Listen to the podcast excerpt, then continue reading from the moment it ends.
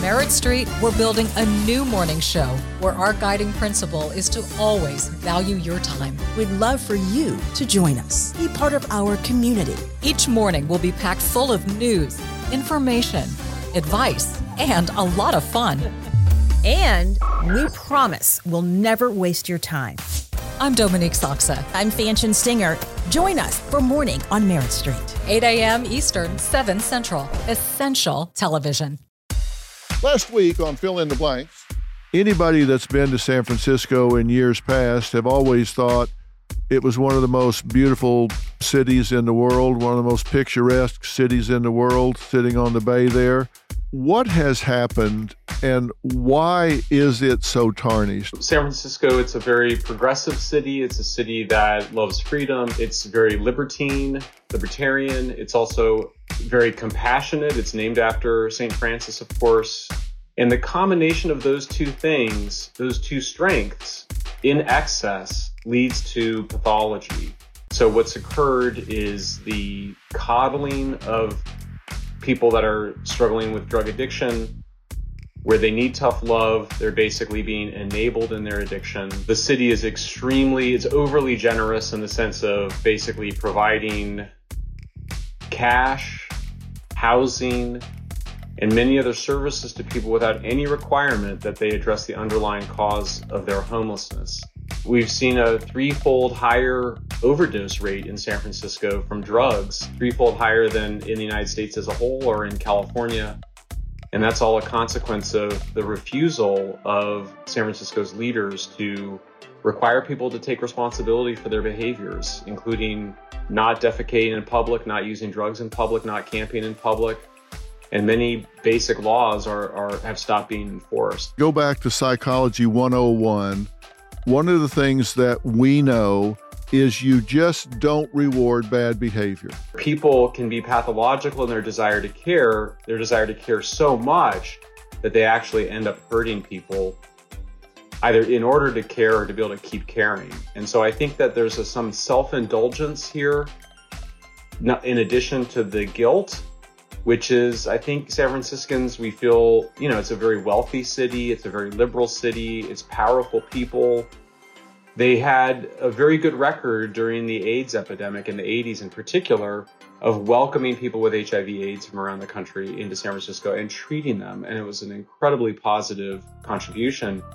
And I think that, that when that bled into then taking care of addicts, what got missed or what was run over in this desire to care was the fact that enabling addiction worsens the addiction. It actually makes people sicker than they would be otherwise. I look at what's happening in what you're describing in San Francisco and what I see in a lot of these progressive cities. And it seems like we're subsidizing drug addiction. We're subsidizing addiction when we should be subsidizing recovery from addiction and recovery from mental illness. Addiction, in my view, is a serious disease. It is resistant to treatment, it is subject to relapse, and it is potentially fatal. So there is no safe use of these drugs. What I don't understand is how they are in a different category of being oppressed and therefore are held to a lesser standard. The fact is that people that are suffering from drug addiction do tend to have higher rates of childhood trauma and abuse. There's comorbidities, including dual diagnosis with mental illness. But that doesn't then say that you should not require people to take responsibility or that you should enable those those disorders from continuing. But it does come from a pretty rigid view that you can categorize people into victims or oppressors, and to victims, everything should be given and nothing required.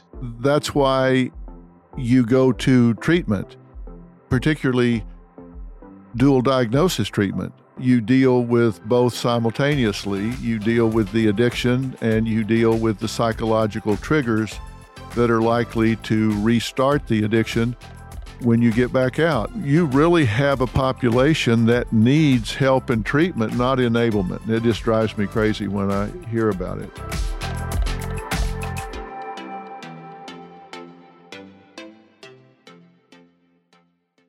What is the rule of law in San Francisco with regard to living on the streets now? And are they clearing some of these areas? Are they doing what they refer to as sweeps? And what happens to them if they're moved?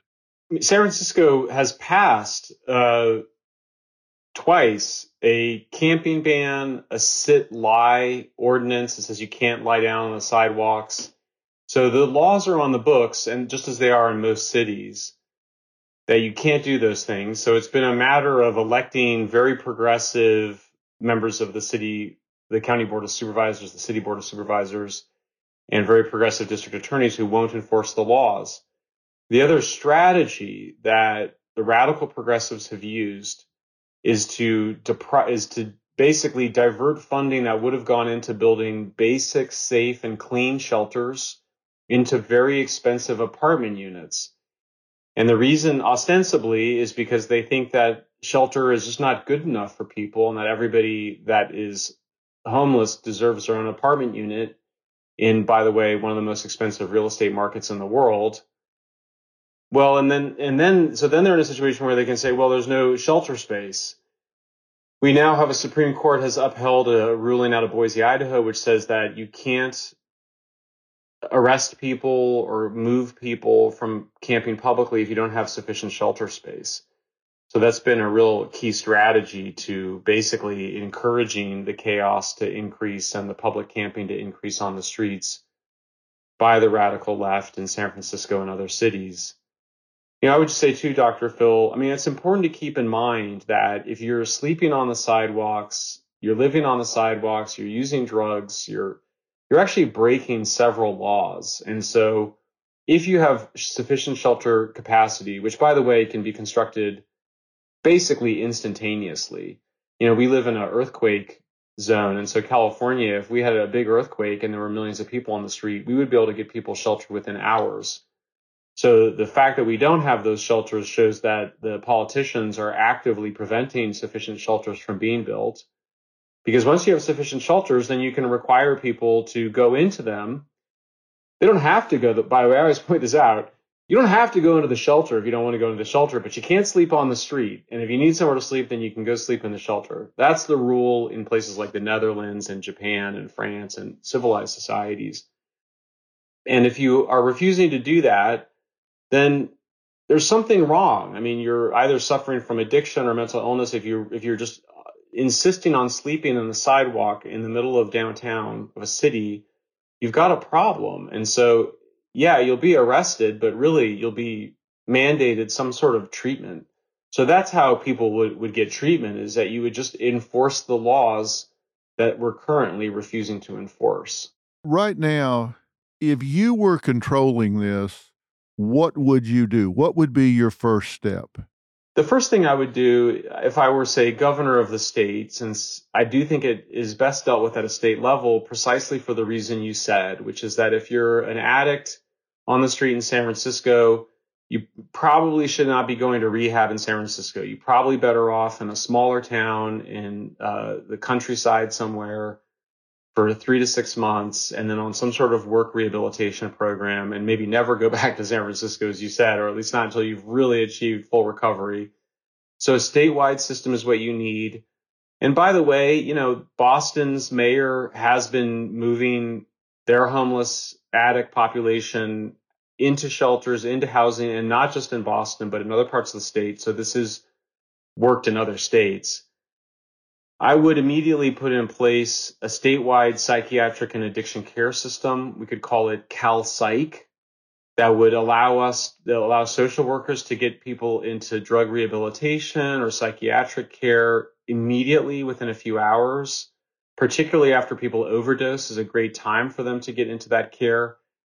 And then I would have a shelter first housing earned policy so that you have sufficient shelter again, people don't have to go in there, but they can't sleep on the street. So you have a shelter, a clean, safe, uh, basic shelter bed for everybody. And then you, the small amount of subsidized housing that the taxpayers are generously funding would be reserved for people who pass a drug test, who show that they're taking their psychiatric meds and are making progress on their personal plan to recovery.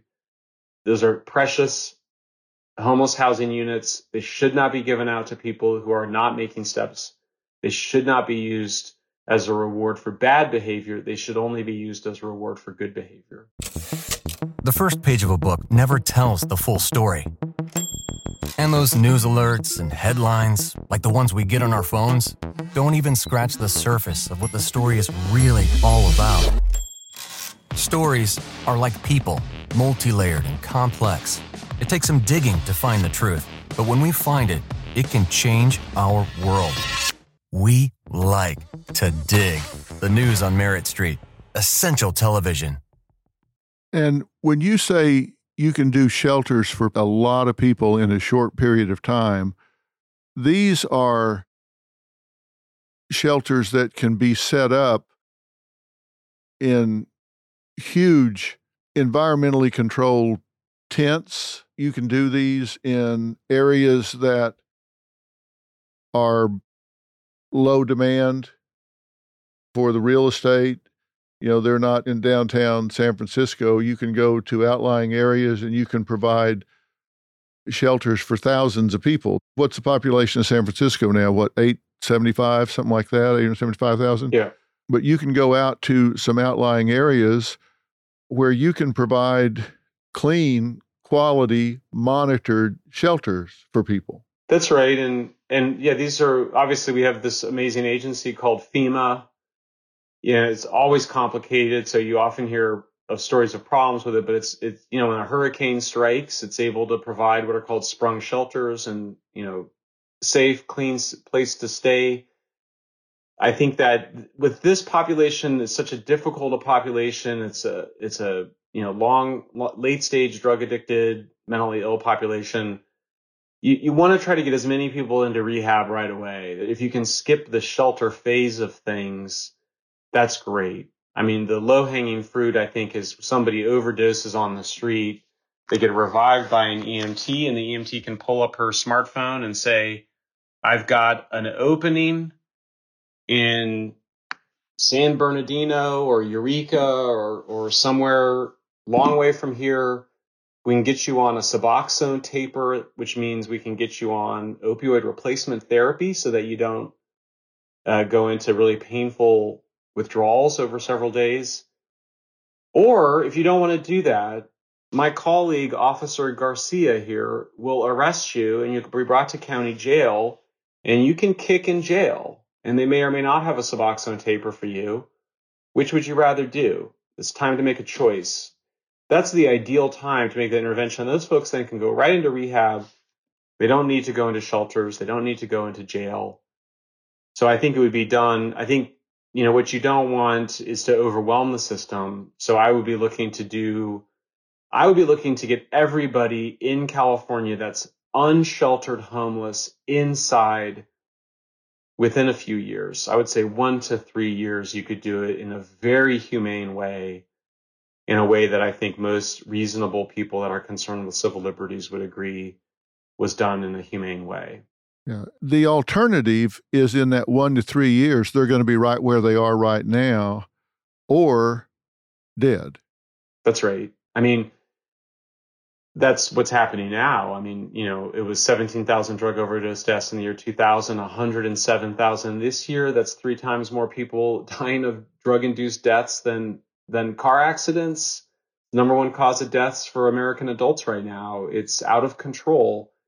It just requires leadership. It requires some amount of centralization. The system is so expensive right now because everybody always asks, oh, is this going to be expensive? You have to remember California spends more on mental health per capita than any other state in the country, and we have the worst outcomes. So it's really just a consequence. It's really just a matter of enforcing the laws, getting people into rehab, not allowing these destructive behaviors to continue to go on. I think that will have a huge impact right away. I mean, honestly, I think there's a fair number of people that once you just say, hey, party's over, we're not going to tolerate the open air drug scene. I think there's some share of people, not a majority, not even half, but some share of people that are going to actually say, you know, I'm ready to call it in and and get get the help that they need on their own. I think other people will have to have a more stricter intervention, but ultimately we can get everybody inside. We have to because we know that people that are outside and are homeless are three times more likely to die. The mortality rate is three times higher for unsheltered homeless people than for than for sheltered ones. Right. And the life expectancy for women unsheltered on the street is terrible. I mean, it's what in the high 40s, low 50s. It's just terrible. It just seems to me that when you say the party's over and you do have something to offer them, I think you're right. A significant portion are going to say, well, you know what? That's just what I needed. That was the nudge I needed. If all of a sudden I've either got to go this route and do this the hard way or take the help I'm being offered, uh, hell, sign me up. I don't want to do this anymore and I don't want to go the hard line. I'd rather take the help and do what I need to do to get myself back. You know, Dr. Phil, I was going to make one point too to that, which is that one of the points that harm reduction advocates make, which is accurate, is that most people who experiment with drugs, including hard ones, don't become addicts. And by the same token, um, a, a, significant number of people that become addicts are able to quit on their own without needing to go to rehab. So that's great, and and and but it has to be encouraged. And so I think that when the society says this is not okay. There are going to be consequences. We're going to have a significant number of these folks able to resolve this on their own, and the others will be able to get the help that they need. Look, I understand that a lot of these people, as you say, because of their dysfunctional family life, they're not like going to say, well, okay, I, I guess I'll go home and spend Christmas with the family. Not going to happen for a lot of these people. And for many of them, being on the street may be their best alternative if they come from abusive homes where there's incest and abuse and all. But the bar is really low in terms of giving them an alternative. And I just think the alternative doesn't have to be one that's enabling. The alternative can be one that says, I'm offering you some dignity here. I'm offering you a ladder and this isn't about blaming the victim. It's about saying, look, I'm going to give you a path back. You do this, then you do that. Then we start training and we start helping you get your resume together and we start helping you get a job. And then all of a sudden they start gaining some momentum. That's what I'm talking about. Yeah, it's really, I think it's about humanizing the victim. It's actually treating people in the throes of addiction or mental illness as people with the potential to be full human adults. And by not this, this mantra of not holding people accountable, the, the coddling and the enabling, it's an infantilization of adults who have the potential for recovery. And so, yeah, it's, it's, um, it's actually treating people as full humans rather than infantilizing them. So that's what you want to see happen. It's what I want to see happen. What is most likely to happen over the next year to two years? Well, it's really a very interesting moment right now. I've been um, unusually quiet on this issue compared to the last year and a half because I've been trying to give the politicians a minute to sort out all that's happened. We were able to generate a significant amount of national attention to the problems in California cities. We put the governor under some significant amounts of pressure. The San Francisco mayor's under pressure. They removed the district attorney from San Francisco. There is a new district attorney. She has said that she will prosecute drug dealers, including with homicide charges if their drugs result in overdose deaths. There's a mayor's race in LA, and this is the top issue by far. So we are at an inflection point, and I I think it could go either way. I mean, I I think that you know these are really deep patterns of dysfunction. It's hard to get out of them. On the other hand, the public is with us on this issue. I mean, the public is very fed up. The voters don't understand why this problem isn't being solved. They're really getting tired of it. In the last Los Angeles mayor's debate, one of the journalists said that, you know, the polling that they had done and the conversations with residents is that the residents are just sick of it and they just want people off the street and they're done with the excuses and they're done with making the perfect the enemy of the good. So, you know, medium and long term, I'm optimistic. I'm not sure how soon it'll happen, but I do think we will end up doing the right thing, even if we have to exhaust all other options before then. What do you think is going to happen in the LA mayor's race? Boy, I don't know. I mean, I I'm I'm in, I'm somewhat inspired. I'm a little, I, you know, there's one candidate, Rick Caruso, who has said he wants to bring everybody inside. He's said that that's actually essential as a goal.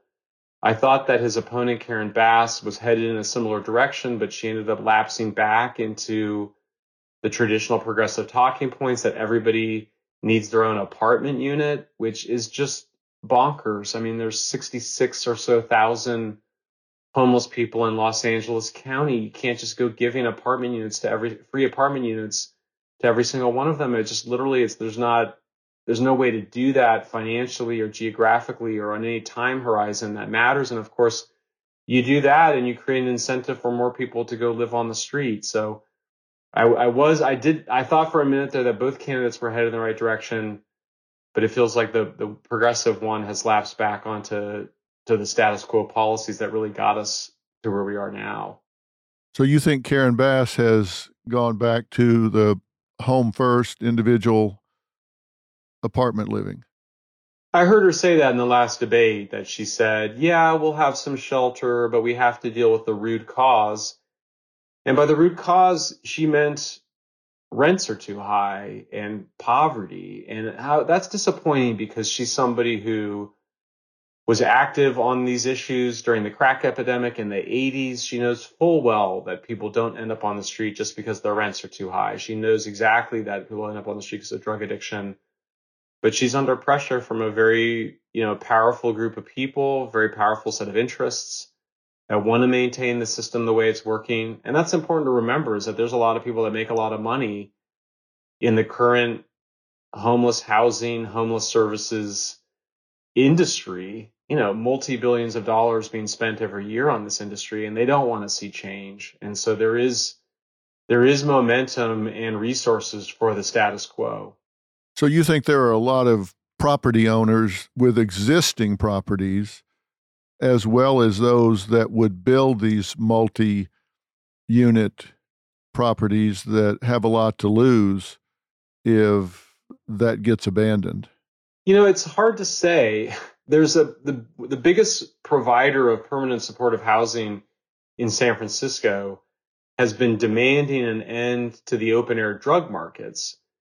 And when I pointed out to him that the customers for the drug dealers outside of his hotels that are the permanent supportive housing for homeless people, he sort of said, well, everybody drinks alcohol or does some kind of drug in San Francisco and kind of waved it away.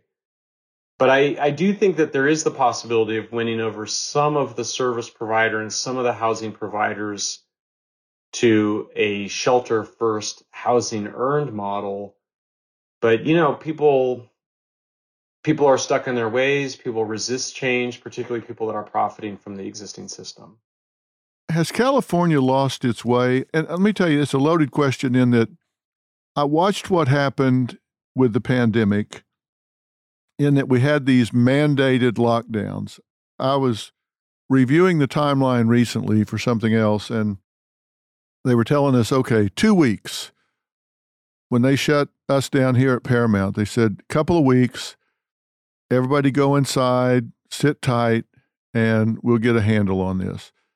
And look, I understand when you've got an unknown virus, you don't know exactly what the situation is going to be.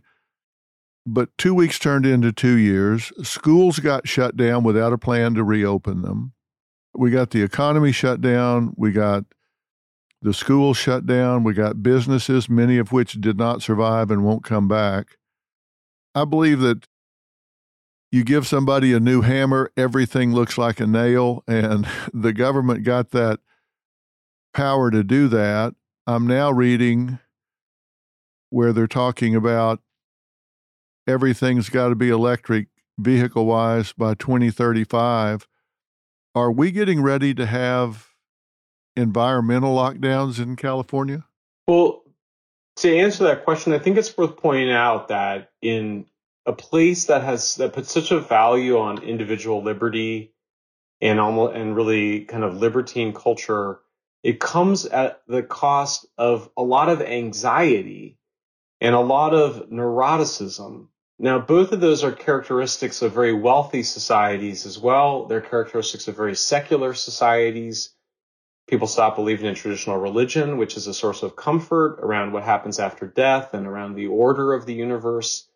And I see a lot of anxiety in California, bordering on paranoia, which is, I think, what was behind keeping the schools shut down. I also think that was motivated by the the excess power of the teachers union, and I say this as the son of a teacher and a son of a teachers union rep, but the teachers union abused the coronavirus pandemic to basically stay home and and not do their jobs and use the excuse of being sick, even though we saw all around the world, by the way, including in Australia, which had a very strict lockdown, to have the kids go back to school. And we've seen incredible damage from keeping kids out of school. Yeah, I mean, it's it's ideology makes people stupid at a certain level, and so we've gotten ourselves confused about climate change. It's certainly real. It's certainly something we should do something about. But we're on the cusp of having blackouts for three years in a row. And five days after they announced a ban on internal combustion engine vehicles in late August, five days later, they asked people not to charge their electric vehicles from 4 to 9 p.m. for fear of blackouts. We're getting increasingly repressive legislation saying that we are they're going to ban natural gas furnaces and heaters, it's dangerous to be reliant on a single energy source so that if there's a blackout now, you can still cook on your gas stove. Becoming overly reliant on electricity is a bad idea. The neuroticism extended to nuclear power. Now, the governor made the right decision recently and decided to keep our last nuclear plant open. But I think it's some combination of excess anxiety and neuroticism combined with some arrogance, a lot of ideology, and that's kind of turned into a, I think, a perfect storm that ends up being quite destructive of institutions that are necessary for the functioning of civilization.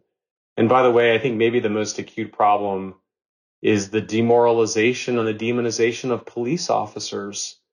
You know, police now, now they're offering them more money, but you know, the police understandably felt disrespected when they were being accused of being racist and fascists in 2020 when everybody kind of lost their, their minds temporarily. So I think that my concern is that civilization is precious. It's what keeps us safe. It's what allows us our freedom. It depends on functioning institutions like functioning electrical grids, law and order, and a meritocracy. And I see all three of those pillars of civilization being undermined in California right now. I do as well. I'm particularly concerned about each of the things you just talked about, including the meritocracy. I don't understand what's happening at universities around the country right now, particularly in California. We have the tail wagging the dog. We have the students complaining about bringing in people that have different ideas than they do. We have students complaining about classes being too hard. We have professors being dismissed because they won't compromise the requirements in something like organic chemistry, a prerequisite to medical school. What kind of doctors are we going to turn out if we have students saying, I don't think I should have to learn all of that? And then they go on to medical school we have professors under heat because they're saying we're not getting the best and the brightest.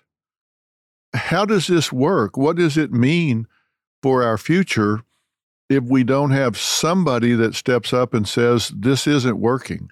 We can't do it this way. We've got to continue to hold ourselves to a higher standard.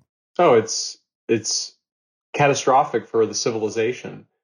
You know, when you I mentioned, you know, it's abundant, cheap energy, law and order, meritocracy are the three pillars of civilization. You know, if you, when they just announced a policy to defund the police and you had anti police protests, there was an immediate spike in crime. when you don't have sufficient sources of reliable electricity, you have blackouts. Problem with the meritocracy is that it can be years until the the effects of undermining meritocracy are felt. So I worry very much about this. We are we got basically it's the same victim ideology. It's the idea that if there's racial or other forms or gender inequalities in terms of the number of professors or PhDs or people in a profession, that that somehow must be blamed on people being discriminatory or mean or oppressive as opposed to the many other factors that it could be to due to. And that that some that there's going to be differences. You wouldn't predict actually just statistically that you would see a uniform diversity racially or otherwise in any profession. You would expect there to be differences there but we've gotten into a moral panic you know we the civil rights movement was such a special moment in american history and it's something for all of us to be proud of but we went way too far in basically turning it into a kind of God and and kind of sacralizing an important movement into sort of a hard black and white moral judgment to apply to every domain of life. It's very dangerous. Meritocracy, we have meritocracies for a reason. We want to sort out the people that are good at medicine, that are good at engineering, that are good at sports, that are good at cooking, that are good at writing books, at being psychotherapists. Meritocracy is what allows us to find the the right professions for each of us. And so it's not a mode of social control, it's actually a form of human liberation. I think we've forgotten why we have meritocracy and why it benefits us as individuals as well as a society and we need to we need to get back and remind ourselves of the importance of it. Well that's why i'm concerned about where we're going now because when they shut the schools down they created educational gaps developmental gaps social gaps that i don't think we're going to feel the brunt of for decades. I think the competitiveness of America in the world market is greatly compromised. I think it's going to cost millions of years of lives lost for this current generation of students. You know, if you're not reading on grade level at the end of the third grade, particularly for low socioeconomic strata, and for minorities, the dropout rate is six times normal because they just never catch up. They then fall further behind in fourth grade. And in fifth grade, it really steps up where they start teaching grammar and you have to start kind of self directing more. And the Department of Education in 2015 said that there were 32 million people that can't read above the fifth grade level, and that 19% of high school graduates can't read above the most basic level. The National Assessment of Education Progress said 32% of fourth graders and 24% of eighth graders aren't reading at a basic level. So, whoever you're talking to said, We weren't doing great going into this. And now we've created these levels, and that remote learning, particularly for those lower grades, didn't work. It just didn't work. So they lost a year and come back and feel intimidated now. So they fall further and further behind. That means they're going to get less of a quality education, which means they're going to get less of a job, which means they have poorer insurance in higher risk jobs, which create more injuries, slower diagnosis, poorer treatment, which creates those years of life lost. All of this just obtains 20 years from now, 30 years from now, and we're just not competitive. Something has to happen to close that gap. You can't just, because you don't see it right now, pretend it doesn't exist. And that's why we're seeing such high levels of depression, anxiety, stress, and loneliness higher than have ever been registered before with these kids. And nothing is going to change it except getting in there and doing special reading programs and addressing the mental health of these kids. I read right when Apocalypse Never came out, critics were describing you as being a denier on climate change. They apparently didn't read the book. Nothing could be further from the truth. I read you as saying, absolutely, we need to pay attention to the climate. Absolutely, I am sensitive to that. I just don't believe what they're selling is going to help. That's the way I read what you were saying. I absolutely think we should attend to the climate and to the planet, just not with what you're peddling, because that's not working and won't work. I don't get it. Yeah, that's right. It's it's the I, it's a similar. The books are. I didn't really see it until I was finished with San Fransicko, but I do see my two books are both arguing for human potential, for human resilience, for the old Rosie the Riveter. You know, yes, we can spirit. That was when I was when I self-identified as a progressive. That was the spirit of it that I took from it. It was uh, about overcoming adversity. It was not wallowing in misery.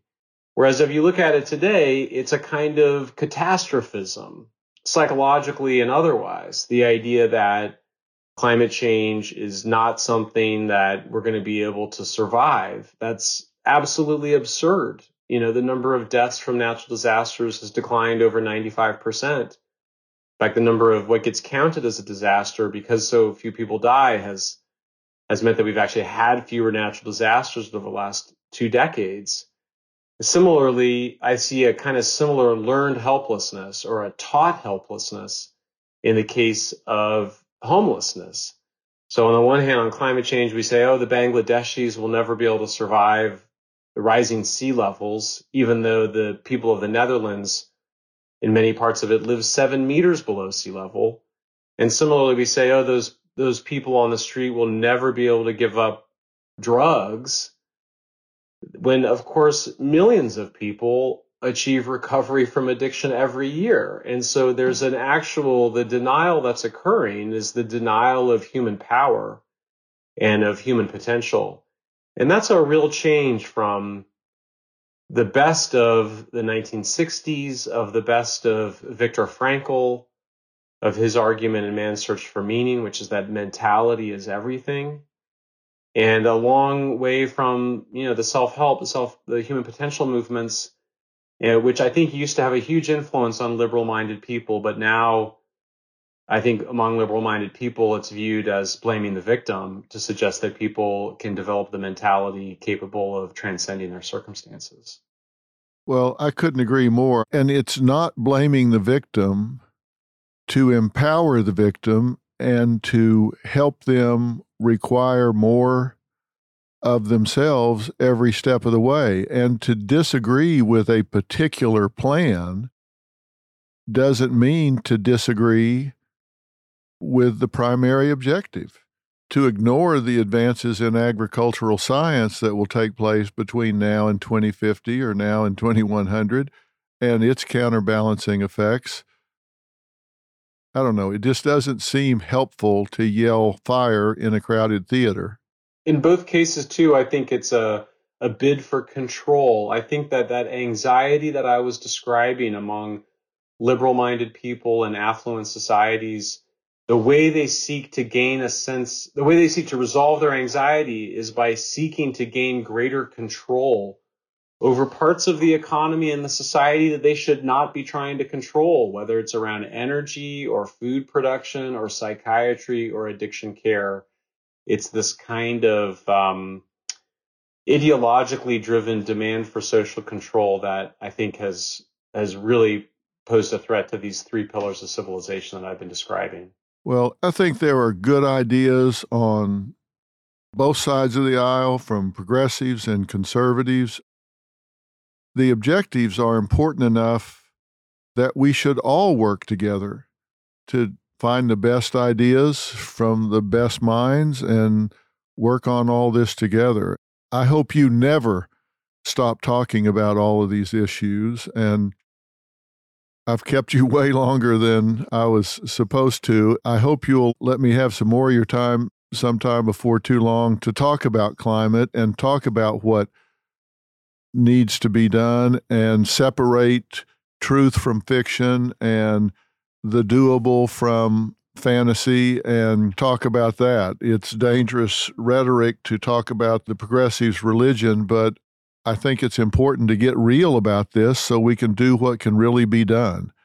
I really hope we can have some time to talk about that realistically at some point in the future. I hope you'll give me some time to talk about that. I would love to. Thank you very much. Appreciate that. I would love to come back. Well, thanks for talking about this today. I hope to see you before too very long. If there's anything I can do to help you in pushing the things forward that need to be pushed forward, I hope you'll let me know because I would certainly make my voice and platforms available if I can help in any way.